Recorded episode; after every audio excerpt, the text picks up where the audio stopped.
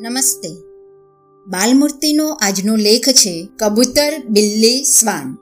કબૂતર બિલ્લી શ્વાન આ કવિતાનો આસ્વાદ, લેખિકા અને વાંચન સ્વર શ્વેતા જોશી.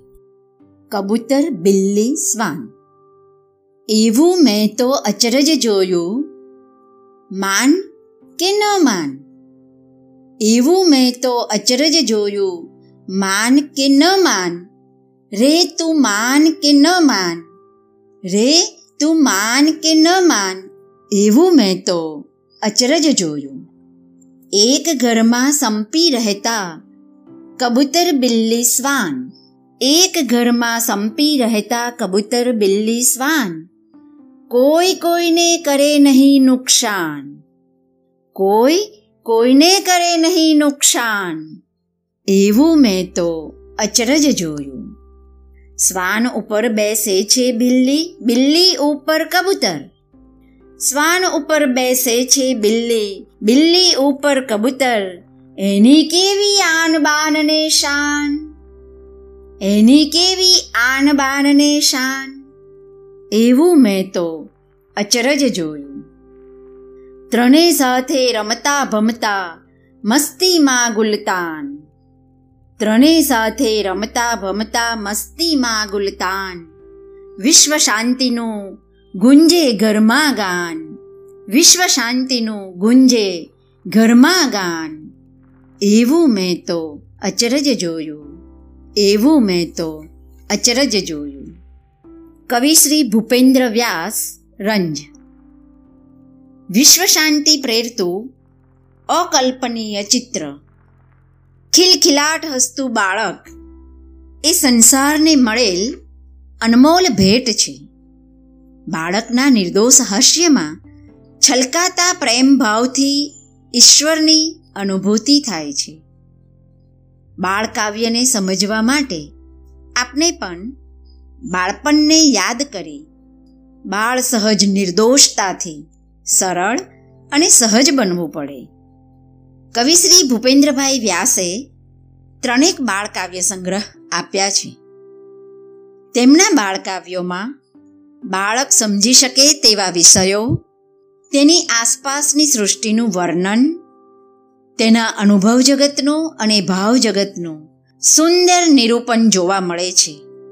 અહીં કબૂતર બિલ્લી શ્વાન, આ બાળગીત સૌપ્રથમ કવિ શ્રી રંજના બાળકાવ્ય સંગ્રહ મળ્યું મને રમકડાનું ગાનું. બે હજાર વીસમાં પ્રગટ થયેલ છે. ત્યારબાદ ચિલ્ડ્રન યુનિવર્સિટીના સામયિક બાળ વિશ્વના એપ્રિલ બે હજાર એકવીસના અંકમાં પ્રગટ થયું છે. આ બાળગીત વાંચતા મન અચરજ ભર્યા આનંદથી પુલકિત થયું. આ બાળગીતમાં વિશ્વ શાંતિની પ્રેરણાનું અકલ્પનીય ચિત્ર છે.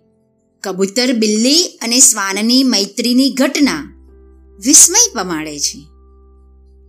એમાંથી બાળ સહજ આનંદ પ્રાપ્ત થાય છે. કવિએ અચરજભરી કલ્પનાને વાસ્તવિક રૂપ આપ્યું છે. અહીં કબૂતર બિલ્લી અને શ્વાનની પરમ મૈત્રીનું દ્રશ્ય રચીને અશક્યને શક્ય કર્યું છે. અકલ્પનીય વાસ્તવિકતાને સાક્ષાત કરે છે. કવિએ ત્રણેવ કબૂતર, બિલ્લી અને શ્વાનને એક જ ઘરમાં પરિવારના સૌ સભ્યો સાથે સંપીને રહેતા જોયા છે. આ અશક્ય કલ્પના લાગે તેવી વાસ્તવિકતાનું બાળગીતમાં રૂપાંતર થયું છે. આવા ગીતનું સર્જન કવિની કલા બની રહે છે. શ્વાન અને બિલ્લી હિંસક છે. કબૂતર અહિંસક છે. બાળક નિર્મળ પ્રેમનું પુષ્પ છે. ત્રણેય વિરોધીઓ વચ્ચેની મૈત્રી શક્ય જ નથી. છતાં, ત્રણેય વચ્ચે સંપ અને મૈત્રી રચાય છે. બધા સાથે મળીને આન બાન શાનથી રહે છે. એનું રહસ્ય તેમની વચ્ચેનો સ્નેહ છે.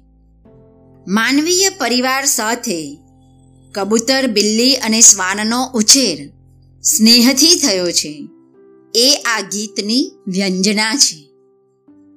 કબૂતર, બિલ્લી અને શ્વાન સ્વભાવે એકબીજાથી વિરુદ્ધ હોવા છતાંય પરસ્પરનો નિર્મળ પ્રેમ ત્રણેયને એક જ ઘરમાં આનંદ કિલ્લોલ કરતા રાખે છે. વિરોધીઓ વચ્ચેનું કેવું સુંદર સહજીવન જાણે કે એક પરિવાર ન હોય?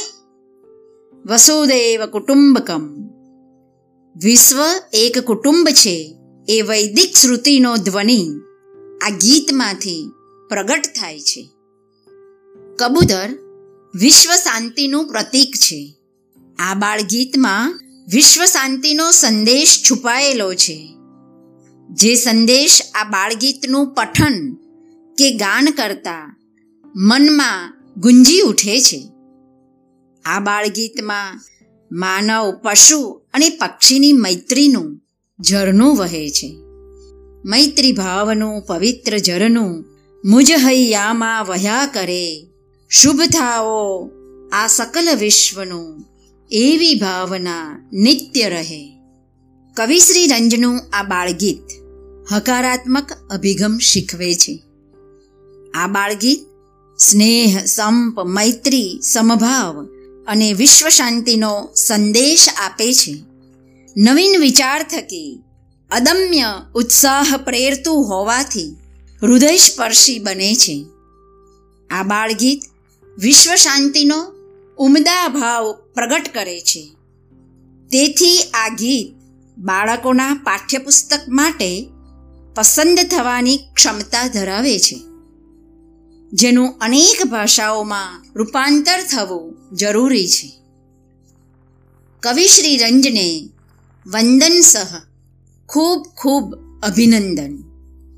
તેમની રસસભર કલમમાંથી અનેક બાળગીતો પ્રગટતા રહે તેવી અભ્યર્થના અસ્તુ.